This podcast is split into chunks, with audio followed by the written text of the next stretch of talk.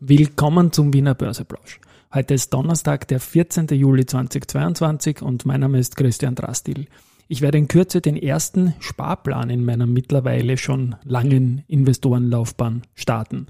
Im Wiener Börseplausch geht es natürlich wieder um Market and. Hey, here's Market and Me, podcasting for equity.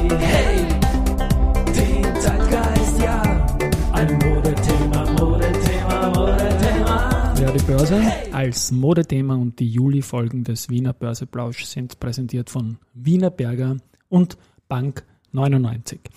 Heute bin ich ein bisschen später dran mit dem Podcast. Es ist 15.20 Uhr, als ich das hier einspreche und der ATXDR ist um 0,77 Prozent im Minus bei 5.953 Punkten. Auf der Gewinnerseite sehen wir die AT&S mit plus 2,6 Prozent, Zumtobel mit plus 2,2% und Kapsch mit 2%. Auf der Verliererseite haben wir mit jeweils 3% minus die POR und die Polytech und mit minus 6,5% die Föstalpine. Da geht es aber darum. Dividende, Dividende. Richtig, die haben 1,2 Euro Bruttodividendenabschlag, also ziemlich genau diese 6%. Die Föstalpine verliert noch ein bisschen darüber hinaus. 27,5% äh, Käst haben wir. Damit kann man sagen, heute ist der Tag der Kästspende der Föstalpine Aktionäre. Äh, ja, muss man so stehen lassen. Wir haben noch immer keine Änderungen, was jetzt äh, die, die Behaltefristen und so weiter betrifft über die Dividende brauchen wir gar nicht reden. Ähm, Herr Drastil macht seinen ersten Sparplan. Und zwar werde ich das in den nächsten Tagen outen und auch monatlich besparen. Es geht um einen Sparplan, wie ihn, glaube ich, nicht jeder macht. Und für mich passen die Geschichten grundsätzlich ja nicht so ganz, aber diese Variante passt für mich gut. Ähm, ich werde ein Produkt kaufen, das zu mir passt und veranlagen bei der Dadat da, Bank. Und ja, auch das ist ja mein Preferred Partner in der Brokerage und der Ernst Huber, der Broker meines Vertrauens, wie ich immer gesagt habe. Ähm, Neues wird es auch im Herbst geben bei meinem Produkt sportgeschichte.at. Da werden Leute andocken, mit denen wir da das eine oder andere planen.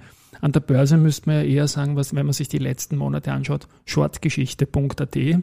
Und bei der Gelegenheit fällt mir auch ein, dass die Immofinanz-Shorter noch immer nicht glattgestellt haben. Aber blicken wir mal auf die Nachrichten, die es heute gibt. Und da ist einmal der Flughafen Wien aufgefallen. Der hat äh, weiterhin gute Passagierzahlen, das ist irgendwie klar, aber sie sind schon besonders gut. Nämlich äh, Standort Wien etwa dreimal so viele wie im Juni des Vorjahres.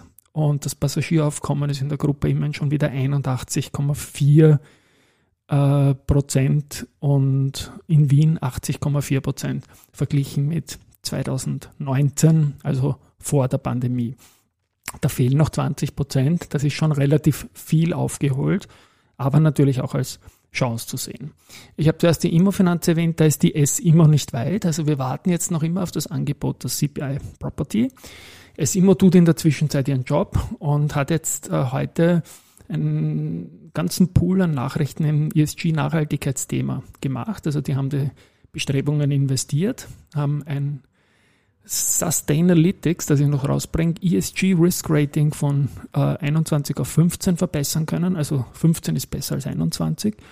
Und das Ding heißt jetzt von der Einschätzung her Low Risk. Auch der dreiteilige ISS ESG Quality Score weist jetzt bei der letzten Bewertung einen Sprung auf äh, von durchschnittlich 5,67 auf 2,67 runter. Also da ist eine tiefe Bewertung immer gut. Und das MSCI ESG Rating konnte auch gesteigert werden von Triple B auf E. Also es wurden da eben die Maßnahmen gesetzt. Der Herwig Teufelsdorfer ist im Konzern dafür zuständig und künftig hält man jetzt den Fokus auf äh, den Nutzen von Einsparungspotenzialen bei Energie, Wasser und Treibhausgasen. Was es noch gibt, wenn ich mich nicht verdrücke. Falsch, da ist er. Mein Gott, ich verdrücke. Antrittsauftrag. Und zwar diesmal von BMC Murdyke in den Niederlanden. Und da geht es um einen fünfjährigen Vertrag für ein smartes Remote Service. Zum Schluss haben wir noch, äh, bevor es wieder einen alternativen Abspann gibt, haben wir noch ein wenig Research. Haug Aufhäuser nimmt das Kursziel für Contron von, von 28,5 auf 27 zurück, bleibt aber bei bei.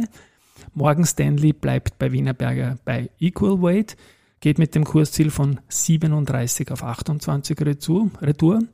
RBC Capital bestätigt die Sektor-Perform-Einschätzung für RHI Magnesita, geht mit dem Kursziel von 3.300 auf 2.400 Pence zurück und die Landesbank Baden-Württemberg bestätigt die AMAG mit Zell und geht mit dem Kursziel von 30 auf 28. Ja, noch eins haben wir, Deutsche Bank bleibt bei Föstalpine auf Halten und nimmt das Kursziel von 35 auf 29 Euro Retour. Gestern hat eine neue Serie gestartet und so begründet sich dann der Abspann. Äh, Florian Heindl vom, äh, von der Management Factory in Oberösterreich hat diese quasi als erster begründet, als erster Interviewgast. Da geht es um so Werdegang-Interviews, Personality-Sachen, die ich machen werde. Äh, die Management Factory ist auch der Partner und im Abspann durch den Vorspann des Interviews von morgen früh. Das wird dann schon quasi um 6 Uhr live gehen, könnt ihr gerne reinhören in diesem meinem Podcast hier. Ciao und Baba. 22 Börse People.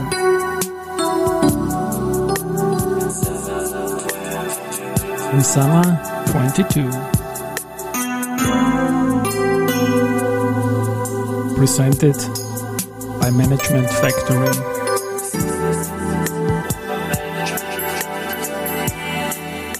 Ja, willkommen zur neuen Serie 22 Börse People im Summer 22. Und diese Season 1 der Werdegang und Personality Folgen ist presented by Management Factory. Mein Name ist Christian Drastil, ich bin der Host dieses Podcasts und mein zweiter Gast ist Michael Lielacher, der wohl legendärste Investmentbanker, den Österreich jemals hervorgebracht hatte. Willkommen bei mir im Studio, lieber Mike.